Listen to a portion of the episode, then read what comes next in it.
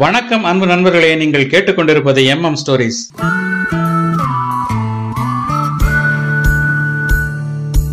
cinema cinema.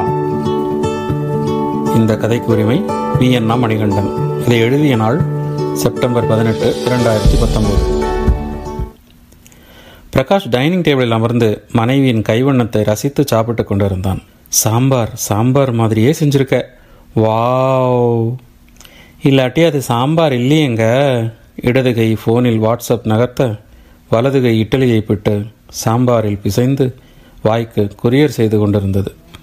சற்று நேரத்தில் பிரேமி காஃபியில் உப்பு இல்லை என்றான். என்னது? ஐ மீன் காஃபியில் இனிப்பு இல்லை சூடும் இல்லை சப்புன்னு இருக்குது நான் டேபிளில் காஃபியே வைக்கலையே. வைக்கலையா? மொபைல் ஃபோனில் இருந்து கவனத்தை குவளைக்கு திரும்பினான். அது தண்ணீர் குவளை அப்போதுதான் புரிந்தது. தான் அருந்தியது தண்ணீர் என்று. ஹே சாரி தண்ணியில் சுகர் இல்லை. சமையற்கட்டை விட்டு வெளியில் வந்த பிரேமி அன்பான கணவரே என்ன ஆச்சு இன்னைக்கு? காஃபியில் உப்பு இல்லைங்கிறீங்க? தண்ணியில் சுகர் இல்லைங்கிறீங்க? நீ எல்லாம் இந்த வாட்ஸ்அப்பெல்லாம் வந்தது. ஓகே காஃபியை ஃப்ளாஸ்கில் தந்துடு நான் கொஞ்சம் அவசரமாக கிளம்புறேன். என்ன அவசரமோ? ம் சொன்னவள் மெதுவாக புன்னகைத்தபடி தொடர்ந்தாள். அப்புறம் ஈவினிங் சீக்கிரம் வந்துடுவீங்களா ஏன் கேட்குற இல்லை ரொம்ப நாள் ஆச்சு தேட்டருக்கு போய் மை டார்லிங் இவ்வளோதானா இதுக்கு போய் இவ்வளோ யோசனையா? ம் நீ சொல்லிட்டா தென் நோ அப்ஜெக்ஷன் எந்த படம்னு சொன்னீங்கன்னா சி நீ தானே ஆரம்பிச்ச? நீயே டிசைட் பண்ணு. ஓகே கமல் படம். ஓகே சரி சரி நான் இப்போ கிளம்பணும். டைம் ஆகுது. ஓகே டார்லிங் பாய் பிரகாஷ் புறப்பட்டு சென்ற பின் வீட்டு வேலைகளை முடித்துவிட்டு சூப்பர் மார்க்கெட் கிளம்பினால் பிரேமி. டாப்பிங் முடித்து வீடு திரும்பிய பிரேமி பிரகாஷுக்கு ஃபோன் செய்தாள். என்னங்க? என்ன? அது வந்து கமல் படம் வேண்டாம். ஒய் வந்து மார்க்கெட்டில் காய் வாங்கும்போது பக்கத்தில் பேசிட்டாங்க. புதுசாக வந்திருக்க ரஜினி படம் நல்லா இருக்கான். ஓகே இட்ஸ் யுவர் சாய்ஸ் ஃபோனை வைத்துவிட்டு இருக்கையில் துள்ளி குதித்தான் பிரகாஷ். வாவ் இன்னைக்கு தேட்டருக்கு போகிறோம் ரிட்டர்ன் வரும்போது தலப்பா கட்டி தென் வீட்டில் என்ஜாய் சினிமாவிற்கு கிளம்பும் ஆவலில் சீக்கிரம் வேலைகளை முடிப்பதில் மும்முரமாக இருந்தால் பிரேமி. மாடியில் துணி காய போட்டுவிட்டு வீட்டிற்குள் நுழைந்தாள். கணவனுக்கு ஃபோன் டயல் செய்தாள். ஹலோ என்ன டாலிங் வந்து மாடியில் துணி காய போடும்போது செகண்ட் ஃப்ளோர் கீதா சொன்னால் விஜய் படத்துக்கு தான் கூட்டம் நிறைய தான் அதனால் அதனால் என்ன? ரஜினி படம் வேண்டாம். இஸ் இட் என்றாள் சற்றே நாணத்தோடு. உன் சந்தோஷமே என் சந்தோஷம் என்றான் மறுப்பு ஏதும் இல்லாமல் பிரகாஷ். தேங்க்ஸ் என்று உற்சாகமானாள் பிரேமி. அலுவலகத்தில் பிரகாஷின் மனத்திரையில் ஓடியதெல்லாம் தலப்பா கட்டிதான். மற்றபடி எந்த படமாக இருந்தாலும் அவனுக்கு அது பொருட்டல்ல. பிரகாஷ் டெஸ்கில் ஃபோன் ஒலித்தது.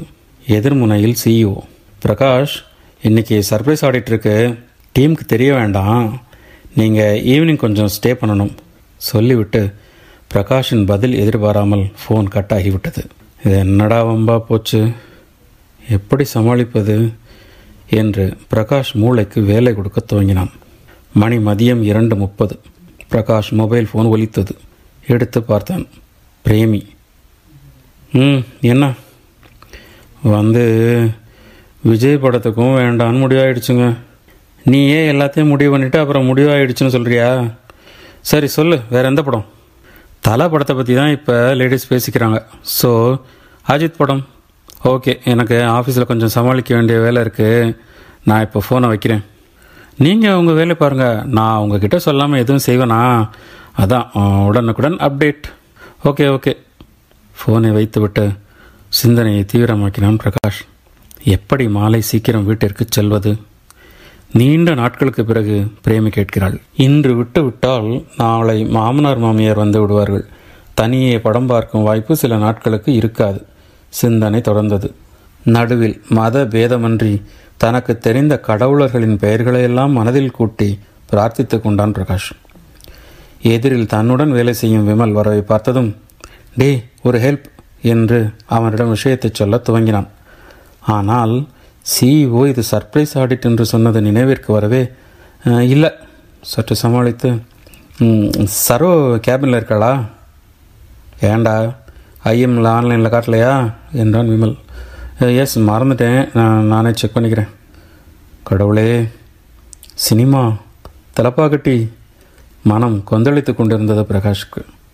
டேபிள் ஃபோன் ஒலிக்க அவசரமாக எடுத்தான். பிரகாஷ் ப்ரோக்ராம் கேன்சல்டு இன்றைக்கி ஆடிட் இல்லை. பட் எனக்கு ஆனுவல் ஸ்டேட்மெண்ட் மட்டும் கொடுத்துட்டு போங்க. I know it is not that easy but I need it சிஇஓவிடமிருந்து வந்த ஃபோன் மீண்டும் பிரகாஷின் பதிலுக்கு காத்திராமல் கட்டானது. மனதிற்குள் நினைத்து கொண்டான் பிரகாஷ். பாவி மனுஷா ஆடிட் இல்லைன்னு சொல்லி பாலை வாத்துட்டு கூடவே ஸ்டேட்மெண்ட் கேட்டு சுடுதண்ணி ஊற்றிட்டியே அதுக்கு குறைஞ்சது நாலு மணி நேரம் ஆகுமே. அருகில் காஃபி ஃப்ளாஸ்க் பார்வையில் பட்டது மனைவியின் நினைவும் வந்தது. ஆசையாக காத்திருப்பாளே என்று நினைத்த பிரகாஷ் சட்டென ஏதோ தெளிவு கிடைத்தது போல் விமலின் உதவியை நாடினான். டேய் இதை மட்டும் செய். ஓவர் டைம் நான் சைன் பண்ணுறேன் என்று சிஇஓ தன்னிடம் ஒப்படைத்த வேலையை பிரகாஷ் விமலிடம் கைமாற்றினான். ஒரு வழியாக சமாளித்து விட்டோம் என்ற மன நிம்மதியில் காஃபியை கோப்பையில் ஊற்றினான் பிரகாஷ். மொபைல் ஃபோன் ஒலித்தது. எடுத்தான். எதிர்முனையில் பிரேமி. என்ன அடிக்கடி ஃபோன் போடுற? இல்லை ஒரு விஷயத்த சுத்தமாக மறந்துட்டேன். நாளைக்கு அப்பா அம்மா வர்றாங்கல்ல அதுக்காக கெஸ்ட் ரூம் ரெடி பண்ணியிருந்தேன்ல. ஆமாம் ஆனால் கெஸ்ட் ரூமுக்கு கேர்டன் ஆல்ட்ரு பண்ண கொடுத்ததை வாங்க மறந்துட்டேன்.